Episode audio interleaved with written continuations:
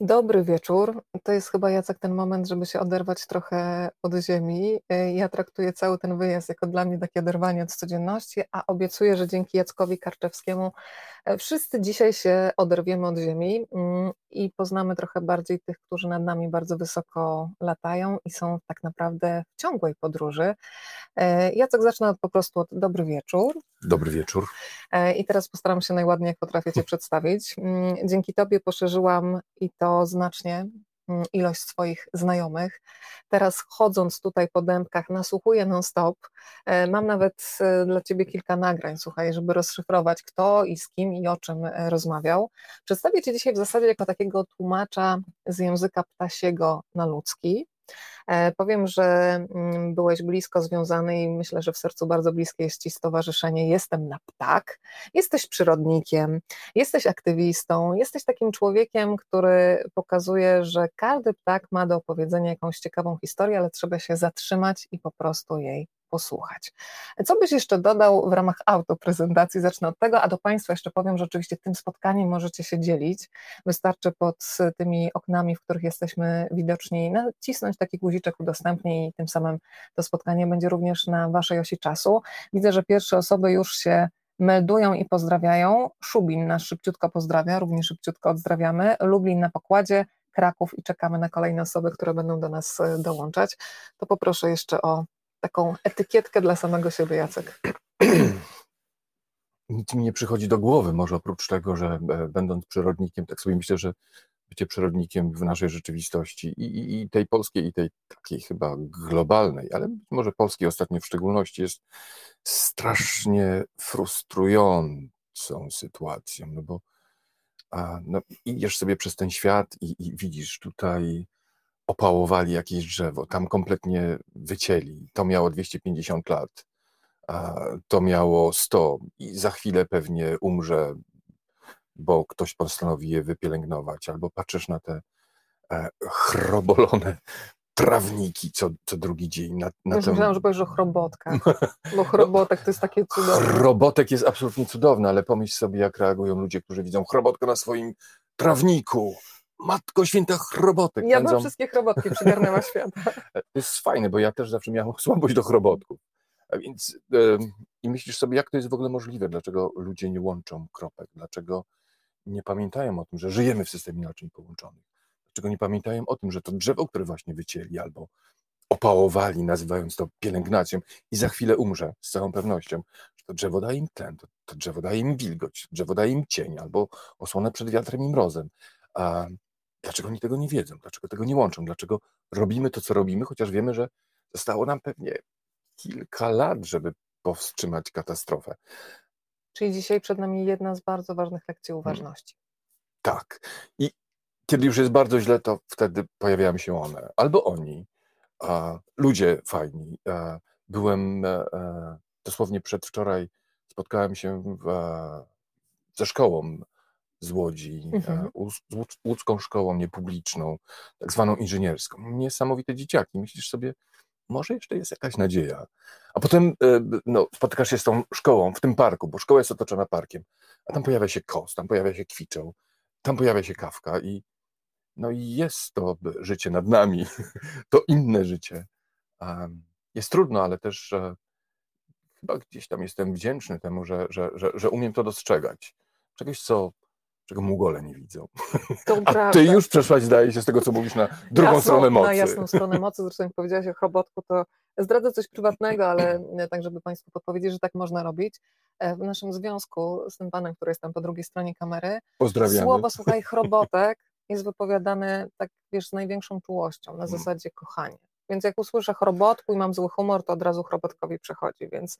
E, Czyli twój mąż zwraca się do ciebie chrobotku najdroższy. Tak, tak. Nie, Fantastyczne. Ale to jest piękne, prawda? To ja cię muszę zapytać, Jacek, mm, gdybyś ty mógł być ptakiem, to yy, jakie miałbyś skrzydła? Ja myślałam ostatnio, że chciałabym być, wiesz co, mewą krążącą nad Lizboną, trochę rozbrzeszczaną, ale taką, która ma świetny widok i tam nad portem sobie krąży. Gdzie byś chciał polecieć i na jakich skrzydłach? Mewa to jest bardzo fajny wybór. Są odważne, bezczelne, pewne siebie. Takie pyskate, pyskate. Um, I takie one się nie boją, one próbują, one wyzywają, prowokują, robią swoje, a w międzyczasie, to jest to, o czym mówisz, otwierałem skrzydła i kładłem się tak jak my na kanapie i lecą. I po prostu lecą. Trochę wiatru i te skrzydła. Ale wiesz, co ty powiedziałaś, ja sobie uświadomiłam właśnie w Lizbonie, jak patrzyłam na mewy, e, i byłam wtedy w takiej trochę trudnej sytuacji życiowej. Widziałam, że one się nie szarpią z wiatrem, tylko one się kładą. Tak, Jeżeli wieje za tak. mocno, to odpuszczają. I sobie myślałam, matko, to jest lekcja z języka ptasiego na ludzki. Jeżeli są przeciwności losu, odpuść, poczekaj, zmieni się wiatr, polecisz. I to była lekcja od mew. Jeśli są przeciwności losu, albo skład, składasz skrzydła, albo ustawiasz je inaczej i, no, i zobaczysz, gdzie ten wiatr cię popchnie. Ale Twoje Nie- wcielenie tak. ptasie. nie miejmy wątpliwości, to one kontrolują wiatr, a nie odwrotnie. Moje wcielenie ptasie, jak ja chciałbym mieć skrzydła? Hmm. Je. Moim ukochanym ptakiem, moimi ukochanymi, ukochanymi ptakami są gęsi, więc gdzieś tam zawsze do nich ciągnie. Ja myślę, że w poprzednim życiu pewnie nie jedny byłem gęsią, może gąsiorem, ale tam jest w czym wybierać, jeśli chodzi o te, Ale chodzi tak gęś dlaczego? no. Poczekaj, nie, nie, nie odfruniesz tak szybciutko. Mm. Ja, ja nie wiem, ja nie umiem, ja nie umiem tego wyjaśnić. Tak naprawdę było od, od początku, od zarania. Ja się wychowywałem wśród e, domowego drobiu. z tym drobiem naprawdę spotka, sp- spędzałem dużo czasu, ale oczywiście z nikim nie, nie spędzałem tylu czasu, takiego czasu, co, co z gęśmi. Ale poczekaj, ty przecież opowiadasz o takiej historii rodzinnej, że w zasadzie wchodziło, zaczynało się nowy rozdział życia z tymi ptakami. Tak, o co tak. chodzi? Rozumiem, dla tych, którzy jeszcze nie czytali, podsyć apetyt, żeby może nie powiedzieć wszystkiego. Um, gęsi były, mówimy teraz y, o gęsiach domowych. Tak. Zresztą gęsi w ogóle były wszystkim. Zacznijmy od tego, że na początku była gęś. wiele, wiele religii, e, wiele mitów takich, powiedziałbym, założycielskich, mitów początków życia e, zaczyna się od gęsi. Więc e, albo była ta pragęś, która zniosła wielkie jajo, wspaniałe jak słońce, i z tego jaja wychodzi stwórca i tworzy całą resztę razem z nami. Więc gdyby nie gęś, nas, nas by tutaj dzisiaj nie było. Tak, e, taki mit początków świata, tak widzieli początki świata starożytni Hindusi. Starożytni, starożytni Egip- Egipcjanie wierzyli, że na początku mieli rację. Na początku ziemia była martwa, była suchą, spopieloną skorupą. Była ziemia, ale była martwa i wówczas pojawia się on albo ona, wielka gęgaczka i swoim krzykiem budzi e, świat e, b- do życia.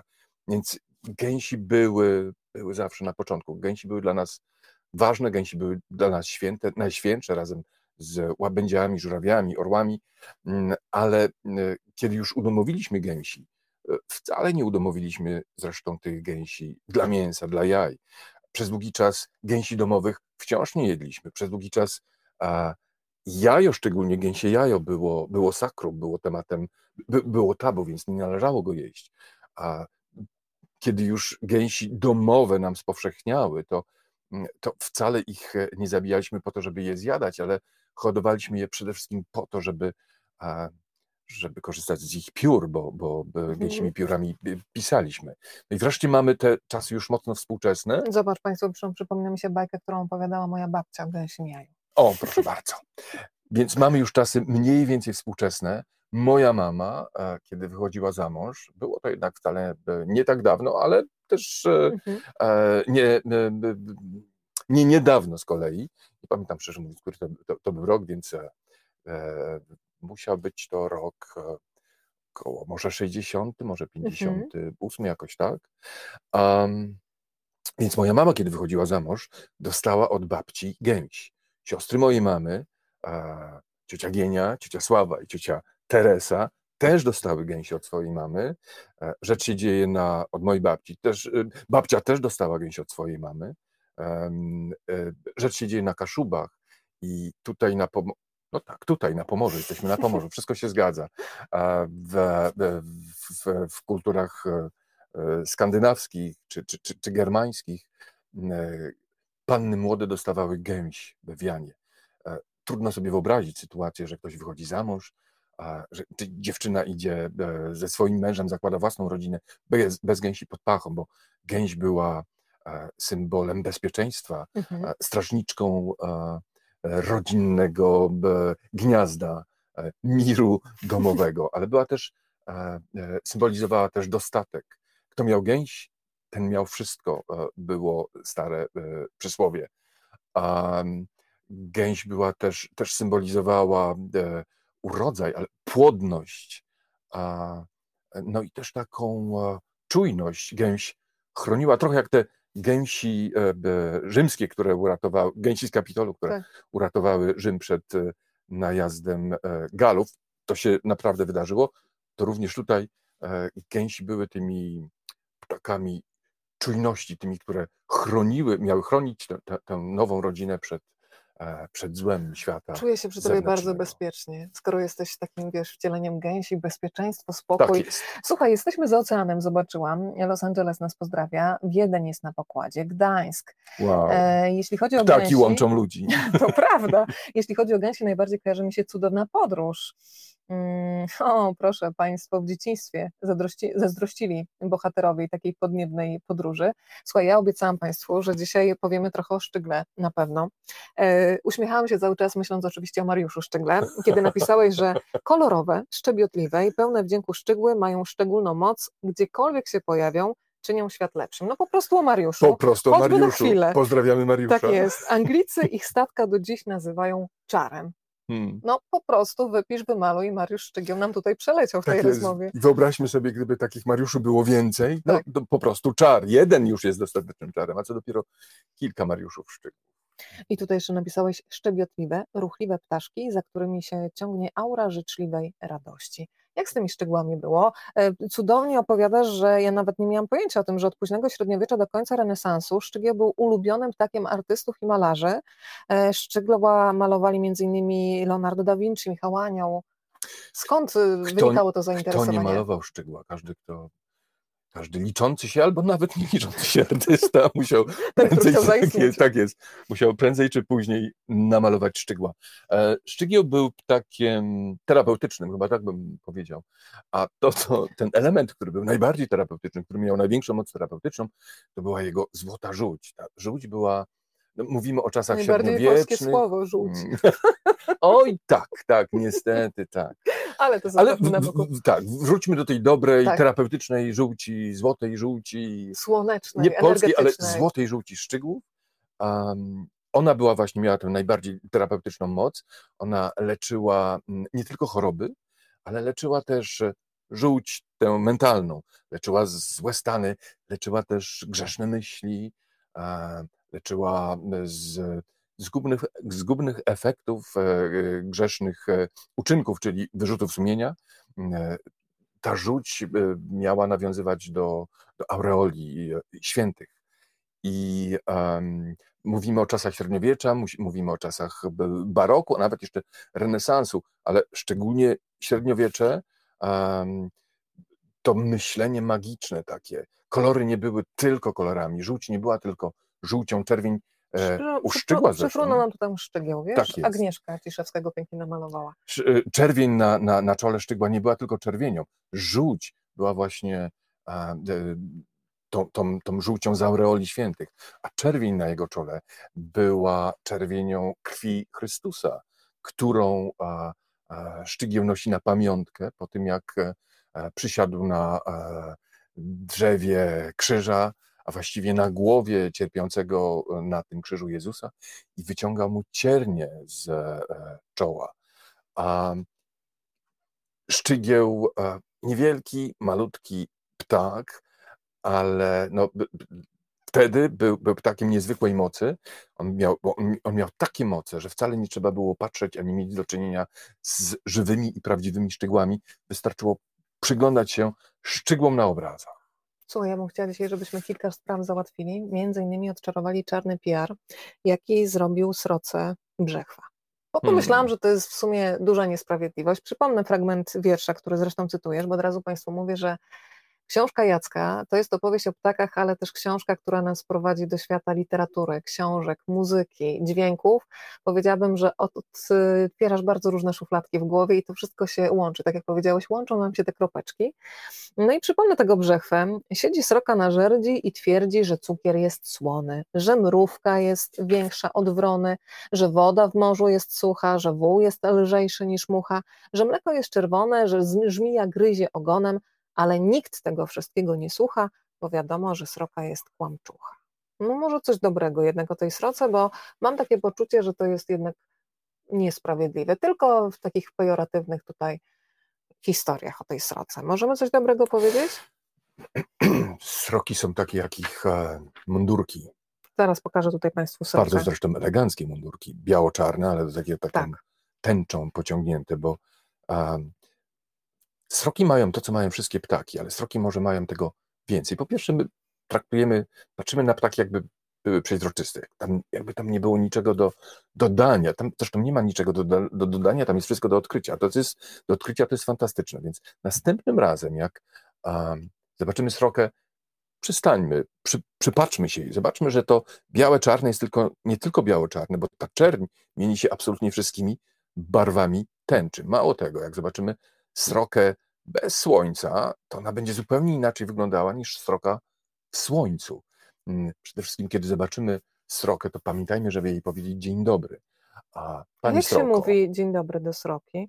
Wiesz, kiedyś Adaś, e, nie prowokuj, bo kiedyś Adaś Wajrak chyba mi pokazywał, jak mówi e, mała wydra na przykład. Mm. Ja powiem Ci, że nagrałam, jak mam zjazdy nastroju, to sobie puszczam te takie prześmieszne w ustach on, ludzkich. Od, więc jak twojej sroce to, to, powiedzieć? To ja muszę Ci się przyznać, muszę się Państwu przyznać, i e, Adamowi też, że do niedawna tego nie miałem, od jakiegoś czasu zauważyłem, że ja zaczynam zagadywać do ptaków, które mijam.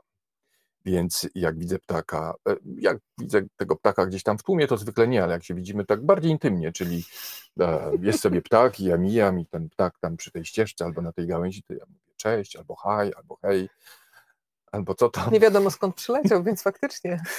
Więc y, i to już weszło mi tak mocno w krew, że Początkowo zacząłem się zastanawiać, może powinienem uważać, ale wyluzowałem się, co tam. Ja Więc e, rozmawiam z ptakami. Mm, ale jeszcze wracając do tej, e, do tej sroki, sroka to jest, jest charakterna.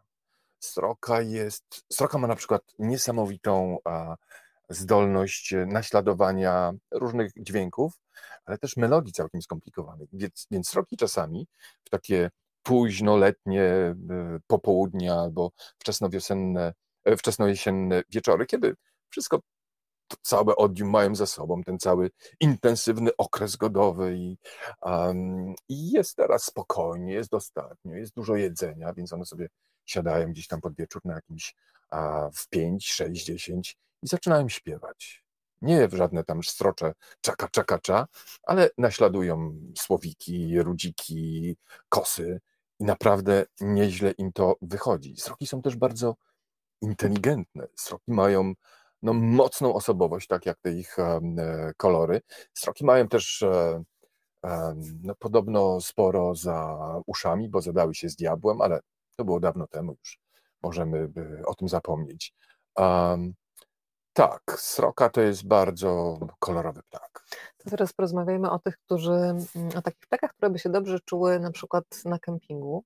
Czyli jest e, towarzystwo, można sobie pogadać, można się powymieniać. Pomyślałam, że w zasadzie wróble, gdyby istniały takie kampery dla wróbli, to one by się dobrze czuły w takiej przestrzeni, czy nie? Tak, wróble by się bardzo dobrze czuły w kamperze. Wróble. Wyobrażasz sobie taki mały samochodzik. Ale też sobie Moja wyobrażam, jaki byłby wesoły i rozgadany ten, ten, ten kamperek. Tak. A, wróblerek. To jest dobre. Jeździłyby daleko, dużo by, by właśnie czasu mi zabierało takie ćwierkanie o wszystkim i o niczym. Wróble są bardzo podobne do nas pod tym względem, mam mhm. wrażenie. A, czyli dużo, dużo gadają. Kto wie o czym. Zresztą tak jak u nas, bądźmy szczerzy, to o czym gadamy wcale nie jest takie istotne. Ważne jest to, żeby gadać e, i wróble to uprawiają. Myślę, że Ciekawe jest to, że podjęłaś tutaj ten wątek tego, tej podróży kamperem, dlatego że Wróbel jest takim takim, który jest kiepskim lotnikiem. On szybko lata z punktu A do punktu B, nawet 40 czy 45 km na godzinę, roz, rozpędza się od razu, ale to jest ptak, którego dwa, trzy kwadranse w powietrzu mogą zabić, albo a, spada stamtąd nie nieprzytomny. To jest też taki ptak, który mm, e, pierwotnie zamieszkiwał bardzo malutki kawałek ziemi gdzieś tam na Bliskim Wschodzie, ale to jest dzisiaj ptak o największych zasięgach na, na świecie. Pytanie od razu jest o wróbla, słuchaj. Tak. E, przy okazji tutaj Państwo komentują, że też się witają z ptakami i uwielbiają Super. na przykład kosy. A pytanie o wróbla e, już tutaj, czy wróbel jest tyle, e, je tyle, ile waży? Nie, wszystkie ptaki jedzą dużo, bo mają fantastyczną przemianę materii, których, którą, której byśmy im pozazdrościli, ale by, aż tak nie.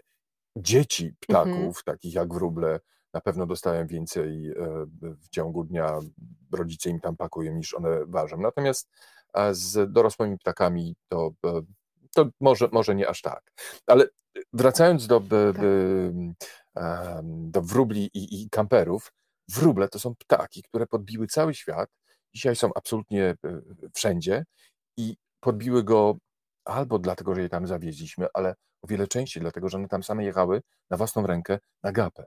Kiedy my podróżowaliśmy, podbijaliśmy świat na, na bryczkach, wróble wsiadały na bryczki. Kiedy my wsiedliśmy do pierwszych e, pociągów, wróble wsiadały do pociągów. Kiedy e, dzisiaj jeździmy po świecie tirami, wróble wskakują do tirów, do samolotów. Czy nie mogę mieć tutaj za chwilę pasażera na gapę? Więc sprawdźcie, czy przypadkiem jakiegoś wróbla tutaj już nie ma, najlepiej całej rodziny. Jeśli one się dowiedzą, że jedziecie gdzieś dalej, to bardzo możliwe, że że, że tak, że one skorzystają. Wróble robią jeszcze jeden, jeden numer. Mhm. Kiedyś e, kilka rodzin wróbli wskoczyło e, na statek w Hamburgu, e, wysiadły w, w, Melbourne, zdaje się, albo w Sydney, e, w Australii e, i wysiadło ich już znacznie więcej, bo po drodze zdążyły e, założyć gniazda.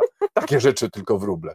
No, wróble są też jedyny, jedynymi ptakami, które, które no, wychowały rodzinę E, wychowywały zresztą e, regularnie rodziny głęboko pod ziemią, bo mm, e, w szybach górniczych. A poza tym wróble są też afrodyzjakami. Kiedyś były podawane tak, jako Dzisiaj w Dobrze, tych, w tych celach używamy wiagry. Tak, tak, to bardzo się cieszę. Dziękujemy przemysłowi farmaceutycznemu, że wpadł na zdecydowanie na coś lepszego. Ja czasami się zastanawiam, czy ten kryzys w populacji wróblów nie ma, wróbli, przepraszam, mhm być może ma coś wspólnego z tą ich rzekomą e, e, właściwością e, taką afrodyzjakalną. Mam nadzieję, że nie. Ja też mam nadzieję, że nie. Słuchaj, niech gołąb przyleci miejski.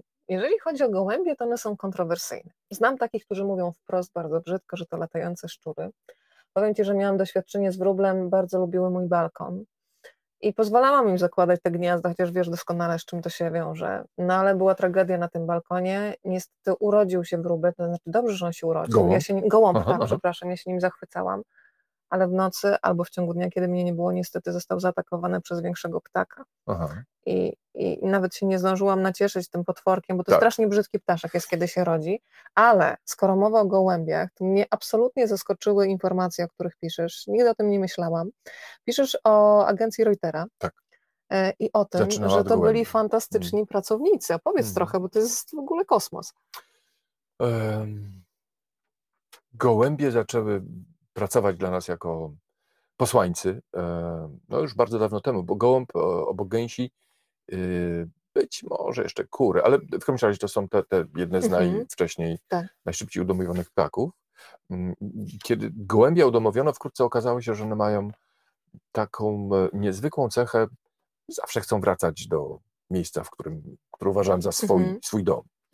E, więc już starożytni Persowie, e, którzy udomowili e, gołębie, czyli jakieś 7 tysięcy lat temu, zaczęli, zaczęli używać ich właśnie jako posłańców do prze, przenoszenia na coraz to dłuższe dystanse różnych, różnych wiadomości. Robili to też starożytni Egipcjanie, robił to też Genghis Khan, Napoleon, robili, ro, gołębie wciąż były powszechnie używane w czasach pierwszej i nawet drugiej wojny światowej. Brytyjczycy, tylko Brytyjczycy, tylko armia brytyjska miała na swoim, um, w swoich szeregach um, no, ćwierć miliona e, gołębiów, gołębi pocztowych. Mhm. Coś mam dzisiaj z końcówkami najwyraźniej.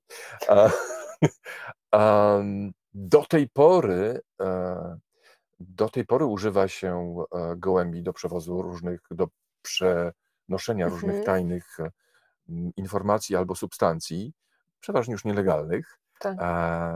Do tego stopnia jest to temat drażliwy, że na przykład talibowie w miejscach, które kontrolują, mm, zakazali hodowli gołębi w ogóle, gołębi pocztowych. Także... Ale przez gołębie pocztowe, z tego co pamiętam, pisałeś, też zginęły, jak dobrze pamiętam, sokoły, ponieważ bano się, że one jako drapieżniki tak, tak. przejmą na przykład wróble razem z wiadomością tajną, tak? Nie wróble, tylko gołębie, tak przepraszam. Um, więc strzelano do, e, do sokołów wędrownych, do, do jastrzębi, do tych, których, do tych ptaków, które normalnie na gołębie polują. Chociaż e, upolowanie gołębia to jest wcale nie taka prosta sprawa, bo to jest naprawdę rączy ptak, jak trzeba, to pomyka z prędkością ponad 100 km e, na godzinę. Naprawdę? Tak. Nie podejrzewałam gołębie o taką prędkość. E, to powiedzmy jeszcze o takim londyńskim pomniku, mm, Hyde Park, niech się piękny, pojawi w tej opowieści. Nie widziałam i chcę raz polecieć, opowiadaj. Fantastycznie jest ten pomnik. Brytyjczycy postawili pomnik zwierzętom um, za ich ofiarność i służbę na rzecz um, wolności, pokoju. E, słowem, e, zwierzętom czynnym, zwierzętom wojskowym, tak, tak, tak. tak, tak bym powiedział. Tam jest taka ładna inskrypcja, chyba się to nazywa. Zobacz, możesz nawet zacytować tutaj. Spróbuję, spróbuję.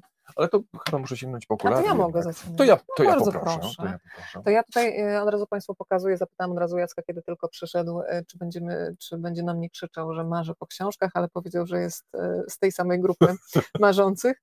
Więc tak, ten pomnik poświęcony jest wszystkim zwierzętom, które na przestrzeni wieków służyły i ginęły u boku sił brytyjskich oraz ich sprzymierzeńców w różnych wojnach i działaniach wojskowych nie miały wyboru. Od razu ci powiem, że mam soczewki, dlatego nie musiałam sięgać po mm. okulary. Gdybym ich nie miała, to nie widziałabym cię dokładnie. Ale tak, wracam do tych gołębi. Słuchaj, dla mnie niesamowite były te informacje, e, o których piszesz, że gołębie wciąż przenoszą poufne informacje, wrażliwe dane, karty SIM, ale i całe telefony komórkowe, także narkotyki, trucizny oraz inne zakazane substancje, w tym ładunki wybuchowe i wyzwalacze ognia, w którym same później tak. giną. E, Terroryści używają w tym celu gołębi. To jest niesamowite. Jakoś wiesz, to wydawało mi się, że to są właśnie takie metody sprzed kilkudziesięciu lat. Najlepsze z nich latają ze średnią prędkością, to co mówiłeś przed chwilą, potrafią się rozpędzić 100, 90, 90 100 km na godzinę. Na krótkich e, odcinkach, a na krótkich odcinkach nawet do 160. Ciekawe, jak szybko lata i co przynosi Armando. Hmm. Najdroższy ptak, ptak świata. O co chodzi z tym e, panem Armando? Tak, Armando to jest taki ptak, który został sprzedany wcale nie tak dawno temu, bo w 2018 roku na aukcji e, w Brukseli. Cena wywoławcza e, to było e, trochę ponad 600 tysięcy dolarów, a poszedł, poleciał za blisko półtora miliona dolarów.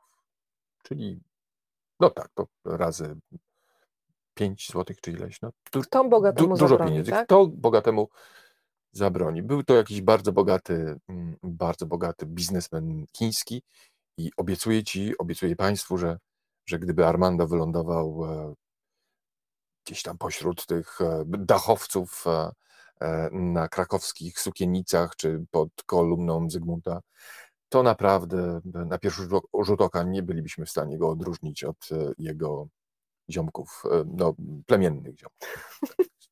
Słuchaj, porozmawiamy teraz jeszcze o takich ładnie brzmiących nazwach ptaków, ale też owadów, za które hmm. Ci bardzo dziękuję. Przyznam się szczerze, że jestem kolekcjonerką takich nazw, które no właśnie, niby nic nie zmieniają w naszej rzeczywistości, a ja uważam, że poszerzają, a jeżeli można się właśnie ucieszyć, to już jest bardzo dużo. E, tam jest taki wiercipiętek, o którym wspominasz. Ja pamiętam jeszcze Leśnisia, to jest chyba taki pa, pajączek. Tak. E, twoje ukochane nazwy, ptasie, owadze, jakie tylko chcesz, o których często nawet nie mamy pojęcia, dopóki się nie zanurzymy w tym świecie. E, ja rzeczywiście myślę, że najwięcej fantazji jest w nazwach owadzi tam są. Tam są no, e, ściąga tak, nazwy, które brzmią fajnie i nazwy, które brzmią trochę turpistycznie, no na przykład jakiś tam trupia główka, czy, czy ktoś. Ale jest też psotnik, zakamarnik. Tak. Ja bym chciała poznać psotnika. Prawda, że nazywa się, bo mało, że fajnie, to jeszcze e, to jeszcze tak jakbyśmy się czegoś o nim, o, o nim dowiedzieli. No, Tak. On tam psoci, jeszcze te zakamarki. Ja widzę, wiesz, od razu Tak, taki tak, labirynt tak, gdzieś tam dokładnie. krąży.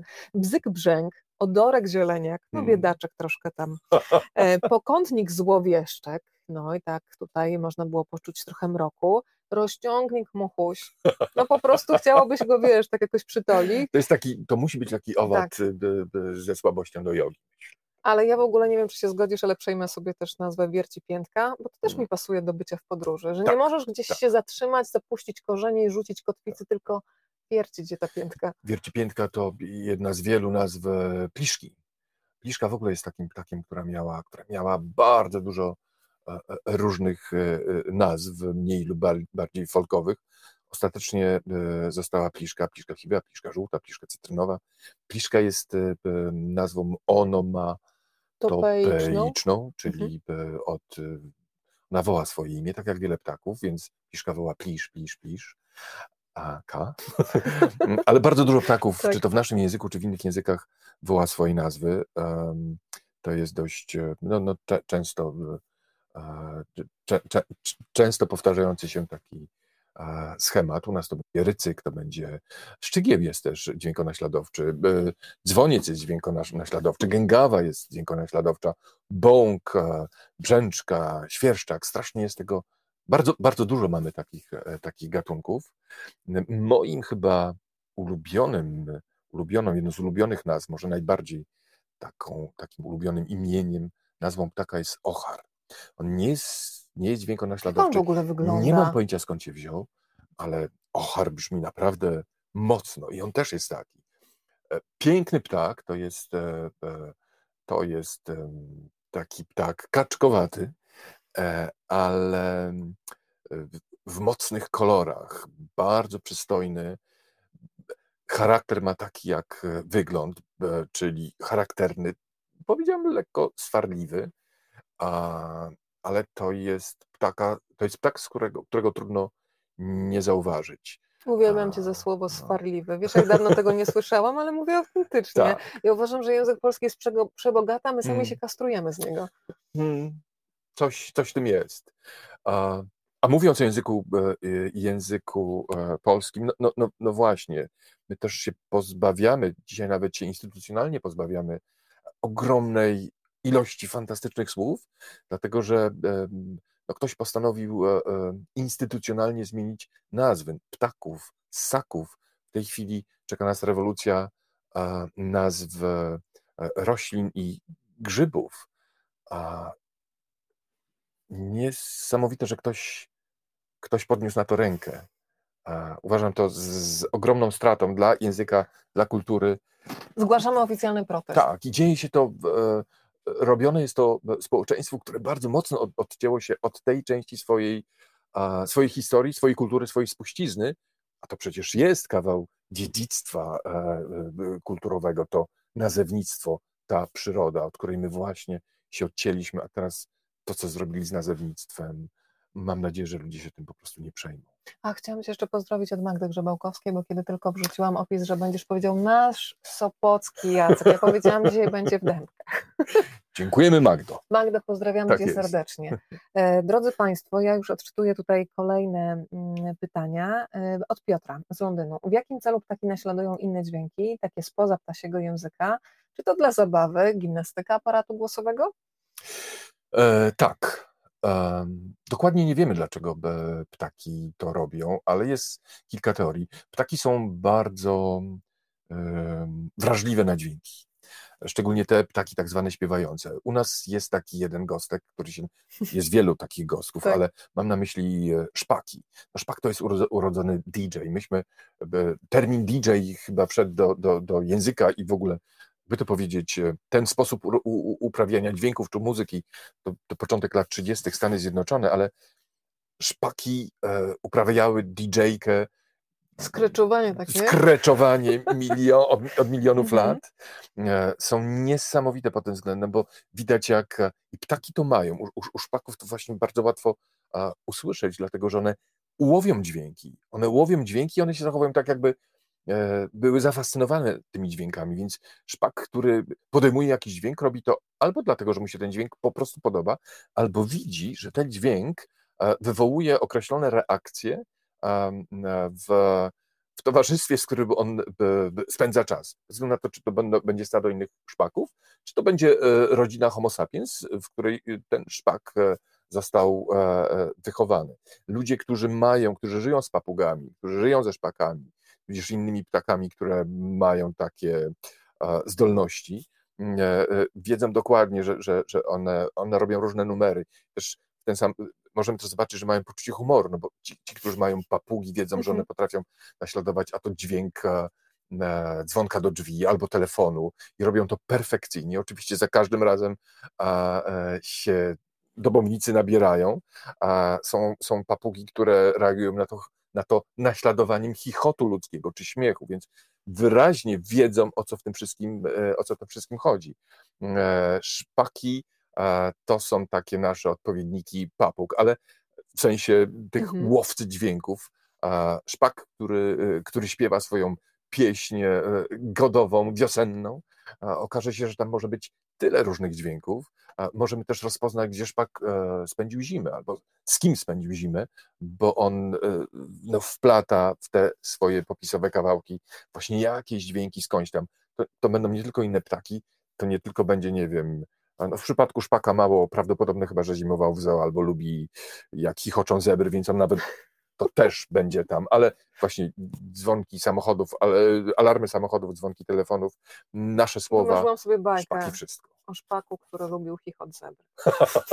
Coraz, coraz więcej tutaj tytułów, może ktoś z Państwa, proszę brać ten tytuł, można napisać. Pani Ewa napisała, nawiązując e, do tematu rozmowy, polecam Państwu bardzo gorąco planszówkę na skrzydłach.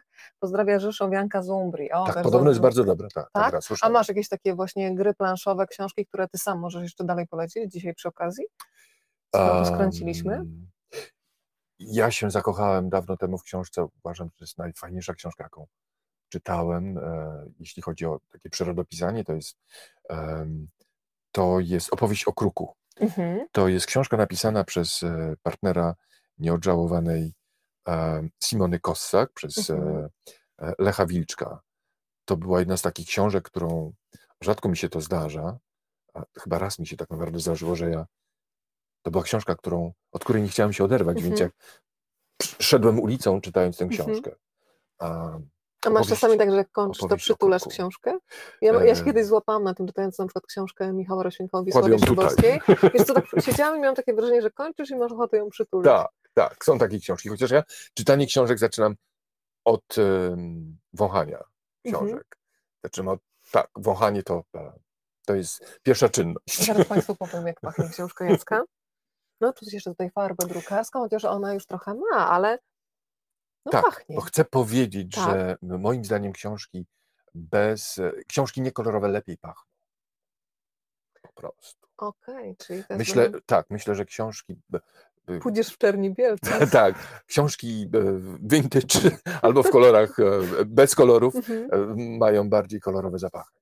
E, słuchaj, jesteśmy też w Kapsztadzie. Bardzo mi wow. się to podoba, że będąc na Kaszubach można być jednocześnie w Kapsztadzie. E, Eryk, pozdrawiam z Kapsztadu. U mnie ta sama godzina, ale już jesiennie ciemno. Flamingi mhm. odleciały do ciepłych krajów e, na północ.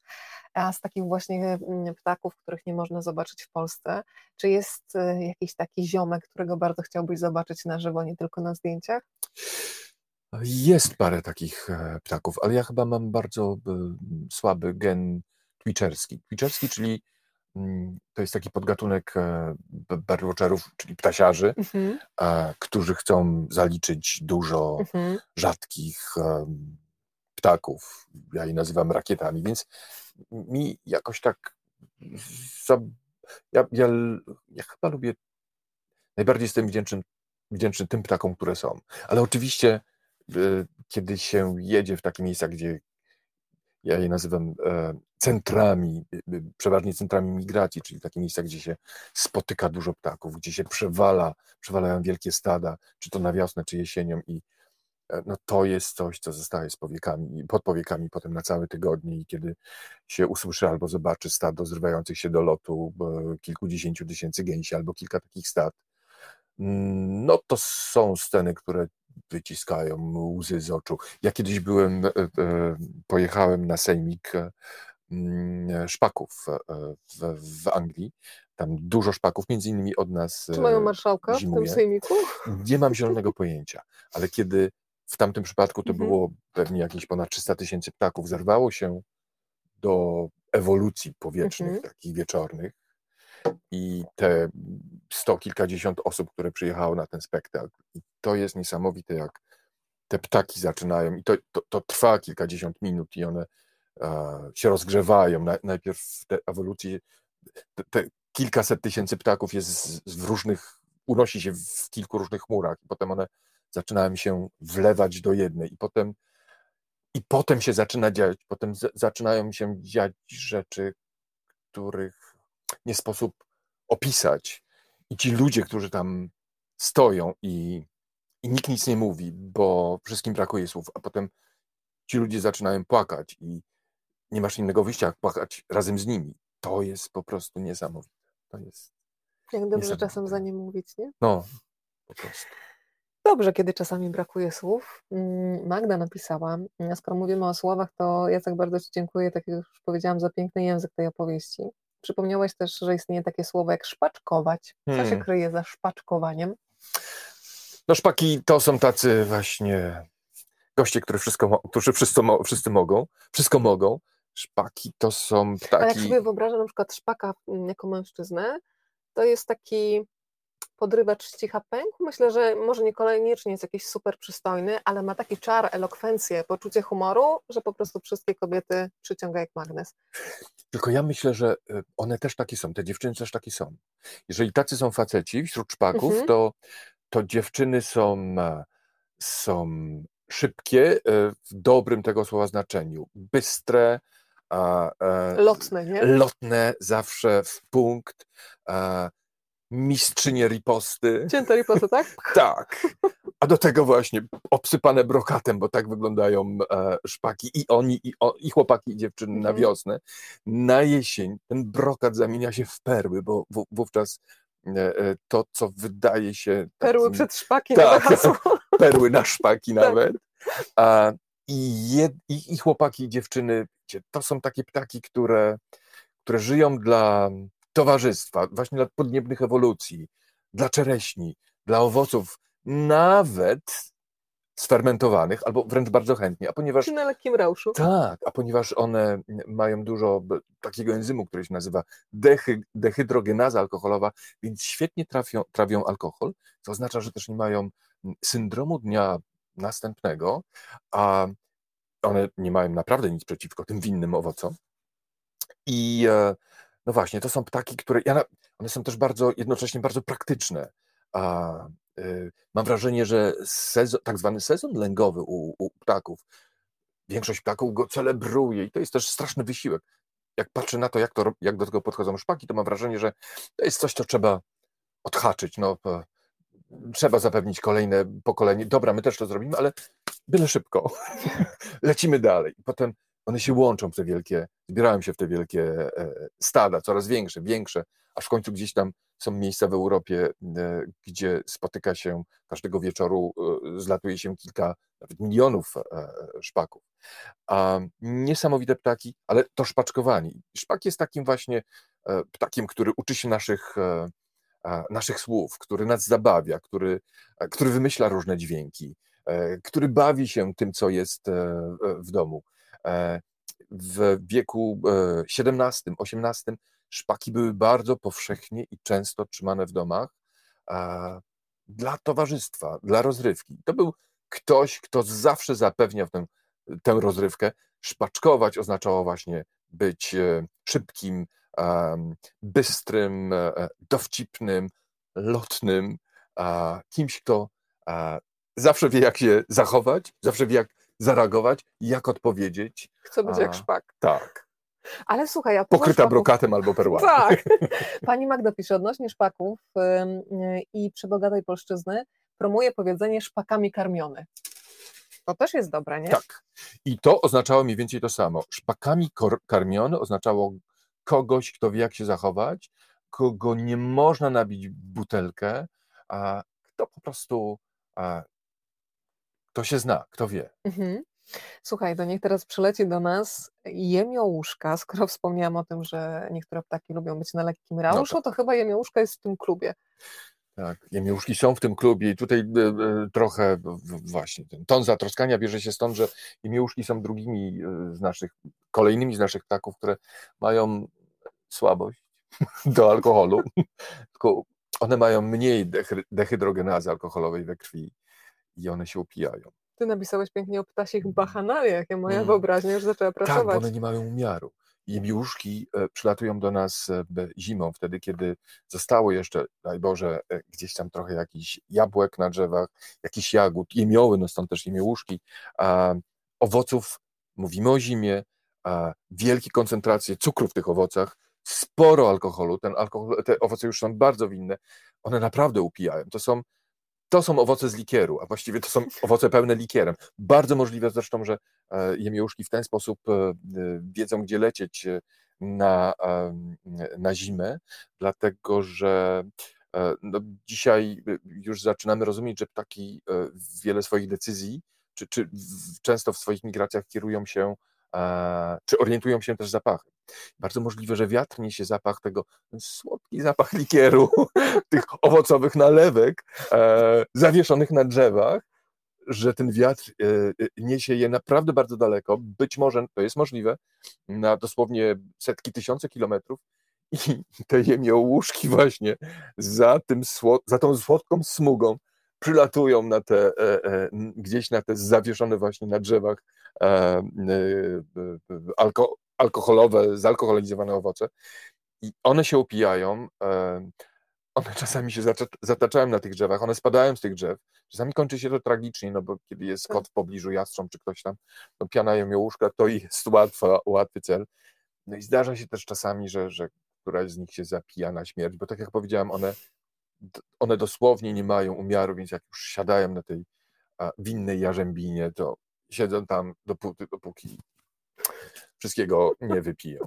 Ale słuchaj, w przypadku jemiołuszek zaznaczyłam sobie też jedną sprawę, która byłaby kłopotliwa w podróży kamperowej, o, tak. czyli przepraszam Państwa, ale to jest fizjologia, każdego z nas dotyczy, kupa co 4 minuty. Mm. No żaden kemping by tego nie wytrzymał. No. Nie. Dlaczego to taka przemiana materii? E, dlatego e, ta kupa co 4 minuty, e, ptaki bardzo często się załatwiają, dlatego ptaków nie sposób nauczyć czystości? Tak, załatwiania się do kuwety. Ale gdybyście, proszę Państwa, gdybyśmy musieli się załatwiać to 4 minuty, też byśmy się wyluzowali w końcu, no bo ileż to można, no. Szczególnie jak podróżujemy kamperem, to 4 minuty przecież nie będziemy się zatrzymywać. Słuchaj, e, muszę cię zapytać, czy nie jest ci zimno? Nie. Jeżeli tak, to zaraz e, będzie bluza, nie, nie, bo nie, wyłączyliśmy ogrzewanie, żeby nie było e, tutaj nic nie szumiało, więc mhm. jeżeli będzie, to zaraz bluza się znajdzie. Możemy też włączyć ogrzewanie, takie luksusy też tutaj. Słuchaj, modraszka, księżniczka błękitów, skoro wywołam temat temperatury, tak spontanicznie dbając, żebyś tutaj się czuł komfortowo, no to przeczytałam, że ona potrafi obniżać swoją temperaturę o kilka, nawet 10 stopni. Tak, tak, tak. Jak to działa? To nam jakiś termostat w głowie? My też potrafimy. Y, znaczy inaczej, y, u nas się to dzieje mm, e, poza naszą wolą, czyli idziemy spać, mhm. albo się wyciszamy, relaksujemy, jesteśmy w stanie no, głębokiego relaksu, ale w szczególności kiedy zasypiamy, to mm, temperatura nam się obniża e, poza naszą wolą. Natomiast ptaki potrafią to regulować. To jest bardzo fajne rozwiązanie, dlatego że kiedy obniża, obniża nam się temperatura, to, to też mm, obniża nam się e, obniża nam, nam się to wszystko, co jest przemianą materii, e, co z kolei oznacza, że my mniej energii zużywamy na ogrzanie się. I kiedy, jest się, e, kiedy jesteś taką modraszką i mhm. musisz spędzić zimę, no, przespać, przeżyć noc kiedy zimową. E, no u nas już takie, o takie noce trudno, ale powiedzmy w jakimś tam zakopanym i ta temperatura albo w Suwałkach i ta temperatura jednak spada do tych minus 20 mhm. stopni w nocy, e, to takie obniżenie twojej temperatury wbrew pozorom o, 20, o 10 stopni, mhm. to jest ogromna, to, to jest fajna rzecz, bo tak jak powiedziałem, to oznacza, że ty mniej zużywasz e, własnych kalorii na ogrzanie się, a, a zimą znalezienie jedzenia to może być duże wyzwanie. Więc tak, to jest fajna rzecz. Drodzy Państwo, w każdym momencie się można włączyć do rozmowy ze swoim pytaniem. My tutaj mamy podgląd, tutaj jeżeli mówimy do Państwa, to spoglądamy sobie w kamerę, przy okazji powiem Państwu, że Łacia z dużym zaciekawieniem słucha o, o ptakach, bo ona jest tam po drugiej stronie. E, no to słuchaj, Bogatka, królowa karmników, hmm. ja ostatnio czytałam książkę też o pszczołach, i nie wiedziałam, że ona potrafi być taka okrutna, że ona sobie przy wylotku usiądzie i tam po prostu tłucze te pszczoły, a tutaj e, dowiedziałam się, że ona jeszcze filetuje gąsienicy. No taka powiedziałabym ostra dziewczyna. Tak, bogatki to całe szczęście, że są takie małe. Tyle powiem. Tak. Bo gdyby były wielkości orła, to, to nie wiem, czy byśmy tutaj. A mogli... bogatek, tak Hitchcock, bogatka dwa. Tak, tak. A, ale poza tym, że ona no, patrz, filetuje... jakie niewiniątko, hmm. nie? Tutaj Poza tym, że filetuje e, gąsienicę, e, no to ona też otwiera czasami czaszki śpiącym e, nietoperzom. Tak, to jest taki ptak, który jak jest poczekaj, głodny, poczekaj, to je. otwiera czaszki. czaszki śpiącym nietoperzom. Czyli ona to robi, kiedy wyjeść... one żyją jeszcze tak, ale na... snu. Tak, ale ja myślę, nie że to... snu. to całe szczęście, bo to jest bo to jest ten wątek taki śmierć. bardzo humanitarny tak, tutaj. W sumie tak. Y, śpisz y, w głębokiej hibernacji, naprawdę niczego nie, nie czujesz, no nigdy się nie obudzisz już, bo jak się obudzić z otwartą czaszą i wyjedzonym mózgiem. Ale tak, na szczęście nie napada żywych, znaczy tak. czujących nietoperzy. Tylko te zawieszone gdzieś tam w środku zimy, hibernujące. Ale też mnie zaskoczyło, że ona potrafi syczeć. W jakich sytuacjach się ten taki żmijowy syk u bogatki włączy? E, my mamy jakąś, my, w sensie my, wszystkie zwierzęta, mamy jakąś wrodzony lęk. Bardzo często ten lęk jest, wydaje się, że jest wrodzony przed, e, mm, e, przed wężami, mhm, żmijami. Tak. I może nie tylko my, ludzie, ulegliśmy namowom węża w raju. Nie mam pojęcia, jak to było, ale tak, to, to jest taki lęk dość powszechny wśród, wśród zwierząt. I bogatki, które. Mm, Wywołałeś atak szoku po drugiej stronie. Czaszki śpiącym nietoperzom, taka ptaszyna, widzisz? tak, i y, y, ponieważ to jest taka ptaszyna, no nietoperze są dość małe jednak, więc y, a dziób bogatki jest dość solidnym dziobem, ale jednak ona tam musi trochę pokuć, żeby to rozkuć. Ja nie wiem, czy pomogłem. Do... Państwo nie zasną Tak dzisiaj. jest. W każdym razie, proszę Państwa, jakby co, to nie zasypie... Po pierwsze, nie zapadajcie w sen zimowy w miejscach, gdzie mogą pojawić się e, e, bogatki. Po drugie, jak już zapadniecie, zapadniecie w sen zimowy, to absolutnie nie zawieszajcie się głową w dół. No tak, i to powinno, to powinniśmy być bezpieczni. Rady to są konkretne rady. Tak Ale poczekaj, no to przecież ci ludzie, którzy je, bo też nie miałam pojęcia, piszesz, że w XVII i XVIII wieku bogatki trzymano w domach. Ci tak. ludzie nie wiedzieli, na jakie niebezpieczeństwo się narażają. Oni wtedy prawdopodobnie, ci, którzy trzymali bogatki w domach, może nie spali, albo spali. E, e, Bezsenne noce z tak bogatkami. Tak Ale tu e, tutaj niestety oni je trzymali w domach, podobnie zresztą jak szpaki, bo, bo bogatki to są też, sikory to są też jedne z tych ptaków, które potrafią dostarczyć sporo roz, rozrywki, ale one chyba mają mniej poczucia humoru. Myślę, że ma, ja jakoś nie widzę ich jako, jako ptaki z poczuciem humoru. Natomiast szpaki tak. Co do tego nie mam wątpliwości, że to są, to są szpaczki, szpaczkowie, to są mhm. ptaki rozdrabiaki po prostu. I one mm, lubią eksplorować, one lubią kombinować, one lubią się bawić. I, i co do tego a nie, tak jak powiedziałem, ja nie mam wątpliwości. Sikorki są bardziej, um, są bardziej asertywne, one są bardziej, ale one masz, mają chyba też trochę trudniejsze życie. One są faktycznie takie zdystansowane tak, tu, teraz, tu, jak o tym mówisz, Tak, nie? tu jest więcej walki o, o, o przetrwanie. Um, więc e, tak, sikorki są poważniejsze, ale sikorki też lubią brać się z bary za życiem. E, e, lubią kombinować. Sikorki były trzymane w domach między innymi po to, żeby e, poddawano jej różnym testom, zagadki im takie różne budowano, jakieś labirynty. I sikorki chętnie w tym uczestniczyły.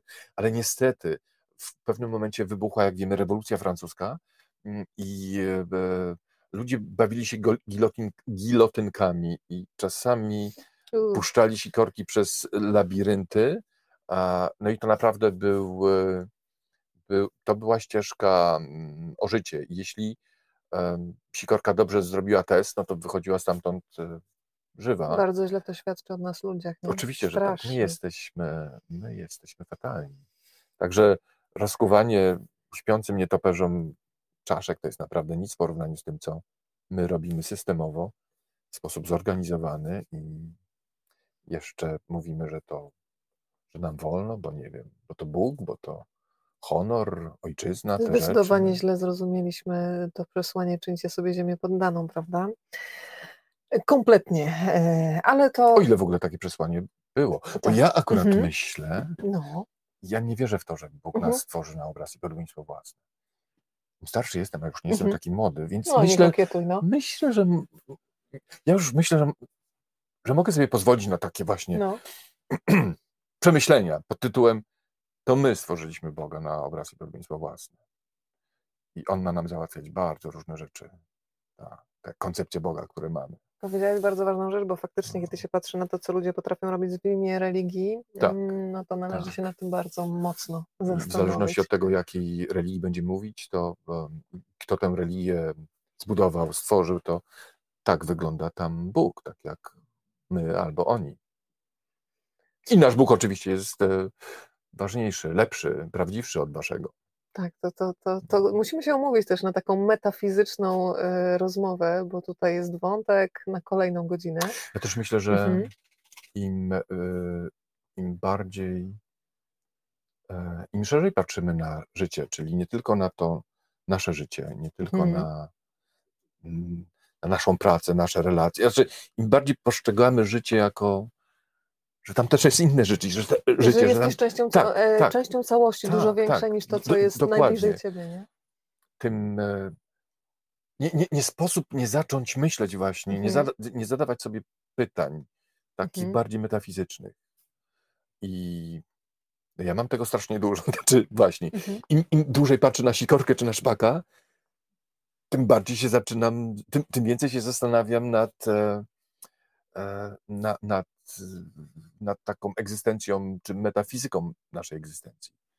A wcale nie dlatego, że zaglądam do kościołów. Właściwie już przestałem zaglądać. No, zrobiło się bardzo to, e, intymnie, jest, jest intymnie, ale jest mhm. prawdziwie. Mhm. Wiesz, że takie rozmowy bardzo lubię, więc y, nie ma naprawdę za co przepraszać. Pozdrowienia z Piaseczna. E, dziękujemy za niedawną wizytę. A tak, e, pozdrawiam Od... Piaseczno. I proszę, od jutra już e, zabieram się za Pana książkę. E, słuchać Was to czysta przyjemność, pisze Magda, taki to tylko punkt wyjścia. Tak, mm, o właśnie, to jest to, o czym mówiliśmy. różne strony, tak. E, dzisiejsze spotkanie to niesamowite odskocznie od codzienności. Cudownie się Państwa słucha. Pani Wando, pozdrawiamy tutaj z całego serca. Słuchaj, to niech się pojawią jeszcze na chwilę te mewy, o których wspomniałam, te, od których czerpię lekcje z ptasiego na ludzki. Yy, ja nie wiedziałam, bo ty piszesz, że one też mają taką niewdzięczną i niedocenioną rolę sanitariuszy mm. i czyścicieli. O co chodzi? Tak. Mm. Chodzi o to, że mewa zjada wszystko, absolutnie wszystko, co jej, szczególnie te duże mewy, co jej nie ucieknie sprzed dziobu, dzioba. No tak, mam jednak dzisiaj problem z końcówkami. E, więc mewa zjada, szczególnie te duże mewy, zjadają wszystko, co co jej nie ucieknie sprzed, co jej nie ucieknie sprzed dzioba, e, już martwe, mm, prawie martwe, albo takie, które może być martwe za chwilę. A mewy mają to coś w oczach, co nie jedna pielęgniarka albo lekarz chciałby mieć. Kontynuuj. Tak, one widzą chodzącą śmierć albo chorobę. O matko, trudno ja się mi się nad tą mewą, tak. Tak, więc kiedy, proszę Państwa, e, kolejna, e, kolejny moraz dzisiejszego naszego spotkania, nie zapadamy w sen zimowy głową do góry nogami, e, znaczy w dół, głową w dół, tak? oraz w czasie naszych wakacji nad morzem, mm, kiedy zauważymy, że mewy bardzo nam się przyglądają, to zaraz po wakacjach zróbmy sobie testy medyczne. Tak na wszelki wypadek. Ale skoro powiedziałaś o tej mowie, a ja się na początku z nią utożsamiłam, to dzisiaj sobie pomyślałam, że faktycznie zachowałam się trochę jak mewa, czyli zjadłam coś, co niekoniecznie powinna mieć, ponieważ przyznam się, jestem na Byłam, mhm. to już jest czas przeszły, na detoksie cukrowym. Mhm. Zaplanowałam sobie na 60 dni, przerwałam go dzisiaj w dniu 44, byłam już tak blisko. I wyobraź sobie, że... Gratuluję Ci ale słuchaj, 40 kilku. Ale przeżyłam święta, mazurki, te sprawy, rozumiesz? Komunię siostrzeńca, ale gofry w dętkach, proszę Cię. Więc dzisiaj, drodzy Państwo, przyznaję się, że jako ta mewa mój dziób się nie mógł powstrzymać, więc... y, No i e, e, gofry nie uciekają sprzed dzioba. Jeśli mogę sobie pozwolić Tak. na kolejny lekko intymny wątek. No pani Agnieszka napisała, że chyba zrezygnuje z bycia mewą. Powinna pomóc. że em, podziwiam, mówię to szczerze i zazdroszczę, że, wytrzymałaś te 40 kilka dni. Ja mam ostatnio, rzadko takie rzeczy robię, to znaczy rzadko mówię o rzeczach osobistych na, w swoich mediach społecznościowych, które są zresztą bardzo na ten moment skromne, bo to jest tylko Facebook, ale podzieliłem się tam taką refleksją niedawno, a, czy parę tygodni temu, że ja mam straszny ciąg na słodkie. Ja y, jestem z bardzo ciastecznej rodziny. U nas zawsze się dużo ciasta jadło. E, Ja zawsze dużo ciasta jadłem, ale to, co się ostatnio dzieje, mi się ciasto śni. Ja wchodzę w tych snach e, nie na poddasze z nietoperzami, ale wchodzę do cukierni, tam uśmiechałem się do mnie te, te drożdżówki z owocami, te, te szarlotki. A nie wiem o co chodzi, nie wiem, nie wiem co się dzieje, jestem lekko przestraszony. Wiesz, że Mariusz Szczygieł lubi interpretować sny, ja chyba go, wiesz, No, Zapytam o to. Właśnie, trzeba skoro tak byłoby. pięknie o nim dzisiaj opowiadałeś, to jakaś wymiana jest konieczna, ale powiem Ci, że w tej lodóweczce, która jest tam, czeka na Ciebie brownie nadbałtyckie. Bo dzisiaj zdradzę Państwu, wysłałam SMS-a do Jacka, e, czy szarlotka, czy brownie. E, Zapytałeś, czy pieczemy. Piekarnika jeszcze nie mamy, ale pomyślę następnym razem, jakoś się wtedy wykaże. E, Słuchaj, kormoran jeszcze niech się pojawi. Tak. Ja nie miałam pojęcia, że taki kormoran to on jest nurkiem. I to Hmm. jakim?